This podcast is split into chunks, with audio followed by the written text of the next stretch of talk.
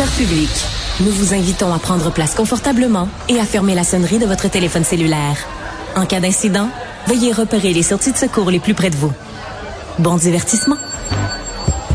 Un, deux, un, deux. OK, c'est bon, on peut y aller. Sophie Durocher.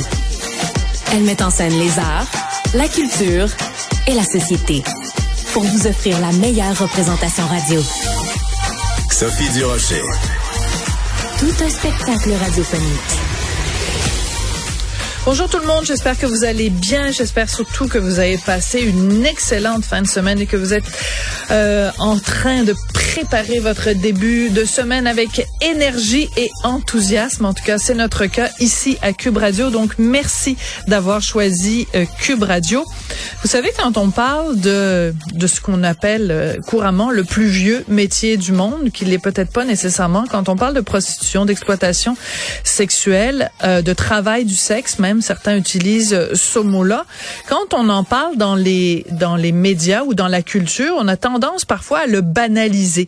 Euh, on pense à un film comme Pretty Woman qui carrément le banalise, puis même je dirais dans un certain cas le, le glorifie, où on a tendance à en parler un petit peu sur un ton un peu léger, comme si ça avait pas des conséquences euh, extrêmement graves.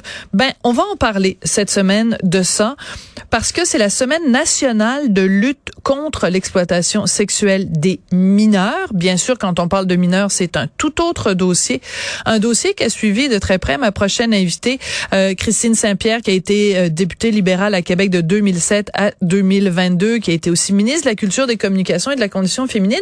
Et surtout, parce qu'elle a été euh, vice-présidente d'une commission, justement, spéciale sur l'exploitation sexuelle des mineurs. Donc, c'est un sujet qui lui tient beaucoup à cœur. Madame Saint-Pierre, bonjour. Bonjour Sophie. Écoutez, vous avez écrit une longue lettre, euh, donc une prise de position dans le magazine L'actualité. Qui veut agir contre l'exploitation sexuelle? C'est pas la question, c'est pas qui peut, parce qu'il y a plein de gens qui le peuvent. Vous posez la question qui veut agir? Ça veut dire qu'il y a plein de gens qui se traînent les pieds, qui pourraient faire quelque chose et qui font rien? On peut je dis pas qu'il ne, se fait rien, mais euh, je pense qu'on peut aller euh, encore plus loin et qu'il faut aller encore plus loin parce que les prédateurs, eux, évidemment, euh, ils sont très rapides. Ils maîtrisent de plus en plus les nouvelles technologies et il faut pas être dépassé. Il faut vraiment prendre conscience que c'est un fléau. Et cette semaine de lutte, de sensibilisation à la lutte contre l'exploitation sexuelle, je pense que c'est le bon moment d'en parler. C'est pas très jojo d'en parler, mais il faut en parler. Il faut en parler. Et ce que je trouve très intéressant dans votre texte, c'est que vous nous prenez un petit peu par le col de chemise pour nous pour nous brasser le canaillin, comme on dit, parce que vous nous euh, rappelez à quel point euh, pour les jeunes, en tout cas pour les mineurs, tout ça part beaucoup beaucoup des réseaux sociaux et que on a devant nous toute une génération qui qui banalise justement le fait de se montrer sur les médias sociaux, de se photographier très peu habillé, de se photographier parfois dans des poses assez suggestives et les prédateurs, euh, les, les, les, oui, les prédateurs sexuels ou les gens qui exploitent euh, des gens dans l'industrie du sexe, ben, ils ont carrément des algorithmes pour arriver à retrouver ces jeunes filles-là et leur faire miroiter toutes sortes de choses. Donc, il y a, comme une inconscience aussi auprès des jeunes femmes. Tout à fait. Et euh, on s'imagine que les méthodes de recrutement sont les anciennes méthodes. Les méthodes, on va là où les jeunes sont, soit dans les centres commerciaux, dans des endroits où ils se tiennent, ou encore dans des centres jeunesse. On sait qu'il y a des, des, des, jeunes femmes qui sont dans des centres jeunesse et qui vont recruter d'autres euh, d'autres jeunes femmes dans ces centres-là. Mais il y a trois chercheurs qui ont fait une étude très, très importante au mois de novembre, une étude soutenue par l'Université du Québec à mm-hmm. Montréal. C'est Martine Bécoté, Catherine Bourassa Dansou, Mélanie Millette, qui ont euh, qui se sont intéressés à à ce recrutement justement et elles ont entré sont entrées en, contact avec euh, des victimes d'exploitation sexuelle qui ont euh, vécu l'exploitation sexuelle alors qu'elles étaient mineures et elles leur ont posé des questions. Comment ça s'est passé le recrutement? Et elles ont découvert euh, que euh, le recrutement euh, est, de plus en plus fait. On s'en doutait, mais c'est vraiment la méthode. Il semble que c'est la méthode maîtresse maintenant de recrutement. Et son le titre de leur étude s'intitule "Ça accélère tout." Alors, elles expliquent et elles décortiquent comment euh, ce recrutement se fait, comme vous l'avez si bien dit tout à l'heure, c'est-à-dire on fait des photos, on est entre nous, des jeunes filles, elles se, ça, évidemment, elles s'envoient des likes, elles s'envoient des, des bien belles, puis ça donne, ça améliore leur euh, leur estime d'elles et elles mm-hmm. se disent bon ben je suis belle, puis je vais continuer à me montrer dans des tenues euh, de plus en plus explicites. Il y a des amis qui regardent ça puis qui disent bon ben c'est bien beau puis bravo, mais il y a des inconnus aussi qui viennent s'immiscer dans ces discussions-là. Et là, évidemment, on les amène dans ce qu'on appelle une culture qui est celle de, gens qui se, se, discutent entre eux sur les médias sociaux euh, et qui euh, vont tranquillement les amener vers ces algorithmes qui vont les, avoir repérés. Ça a l'air compliqué, mais c'est très facile pour euh, les euh, proxénètes de se servir de ces outils-là pour aller faire le recrutement. Et le point de bascule arrive à un moment donné, et ce point de bascule-là, c'est lorsqu'elles sont complètement désensibilisées mm. euh, sur l'idée peut-être de vendre leurs services sexuels, l'idée que la sexualité, bien, ça peut être juste aller faire ça euh, quelques, quelques fois pour faire un peu d'argent. Mhm. une euh, transaction. Alors, il y a, y a, une désensibilisation euh, qui se fait de façon très pernicieuse. Et moi, je salue le travail de ces, mhm. ces auteurs-là, ces chercheurs-là. Et c'est comme c'est ça que j'ai voulu faire ressortir dans mon texte qui a été publié la semaine dernière dans l'actualité pour dire aux, aux, aux, lecteurs et à ceux qui nous écoutent aujourd'hui, bien, il faudrait peut-être aller plus loin. Et euh, lorsqu'on a fait la commission sur l'exploitation sexuelle des mineurs, une de nos recommandations était de, et les chercheurs le disent, il n'y a pas suffisamment de recherche scientifique sur ce phénomène-là. Et une des recommandations, c'est de dire, bien, accentuons la recherche et euh, faisons en sorte qu'on ait euh, aussi des partages entre les chercheurs. Et ça, ça se fait, ça peut se faire très, très bien par une chaire de recherche de l'UNESCO.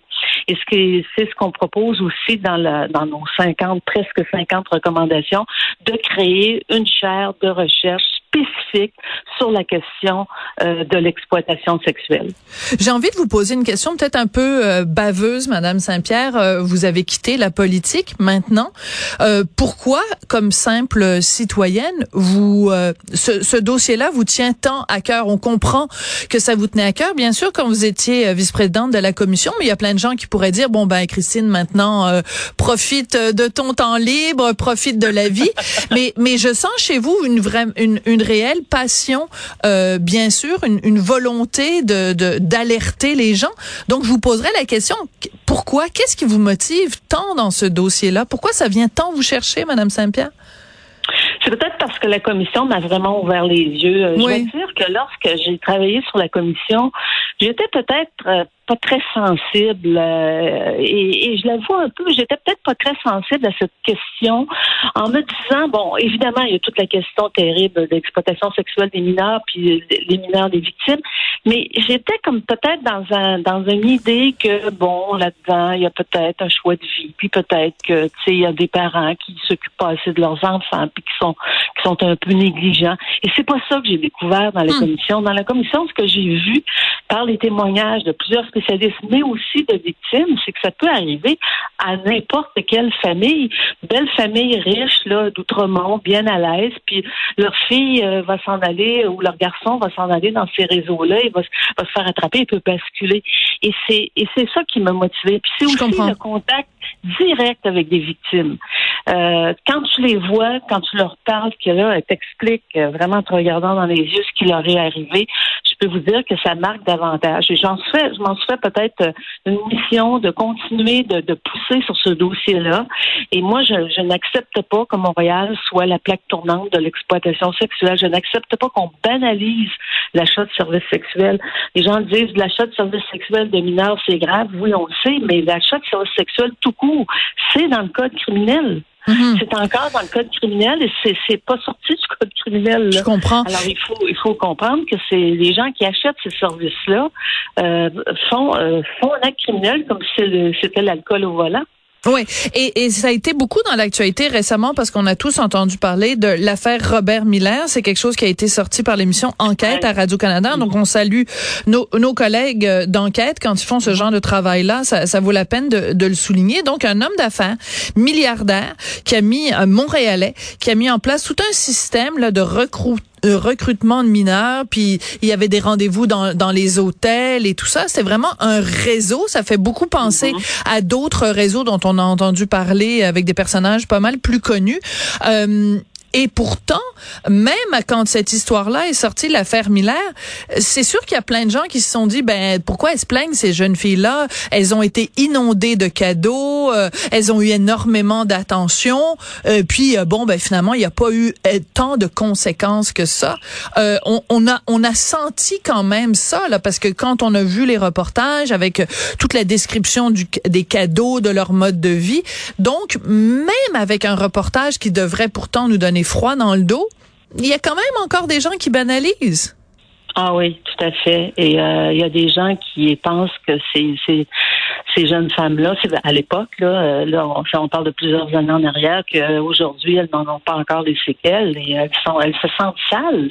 Elles hmm. se sentent euh, elles ont été elles et elles sont elles se sentent on voit aussi qu'elles se sentent se sentent et celles qui s'en sortent, bien, je peux vous dire que c'est tout un travail. Euh, je connais personnellement une jeune victime, une jeune femme qui a été victime d'exploitation sexuelle et qui a encore peur de sortir ah, euh, de chez elle parce que elle se dit, là, il est sorti de prison, puis euh, il va peut-être me retracer, puis il va peut-être me retrouver.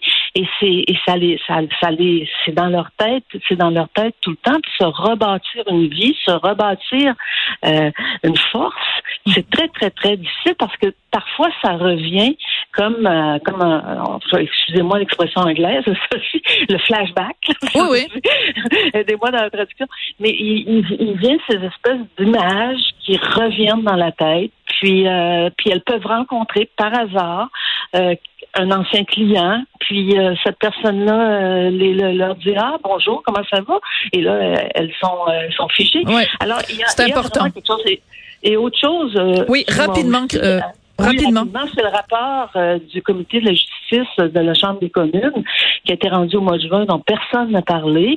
Et le comité de la justice ne fait pas la recommandation de rendre la loi plus, plus moins, moins sévère, mais tout ce qui sort du rapport, c'est de dire que la loi qui criminalise l'achat de services sexuels est peut-être trop trop sévère. Alors moi, vraiment, je vais me battre contre ça parce que il faut criminaliser l'achat, continuer de criminaliser l'achat de services sexuels. Très intéressant comme discussion. Donc, j'encourage tout le monde à aller lire ce texte sur le site de, l'actualité, mais aussi, je vous encourage, euh, Madame Saint-Pierre, à continuer euh, ce que vous appelez votre mission. J'adore, euh, soyez une missionnaire de, de, de, de votre idée, de ce qui, de ce qui vous tient à cœur. C'est vraiment très important comme dossier. Christine Saint-Pierre, donc ancienne ministre de la Culture, des Communications et de la Condition féminine. Vous avez aussi été ministre des Relations internationales et de la francophonie du Québec. Merci beaucoup, Madame Saint-Pierre.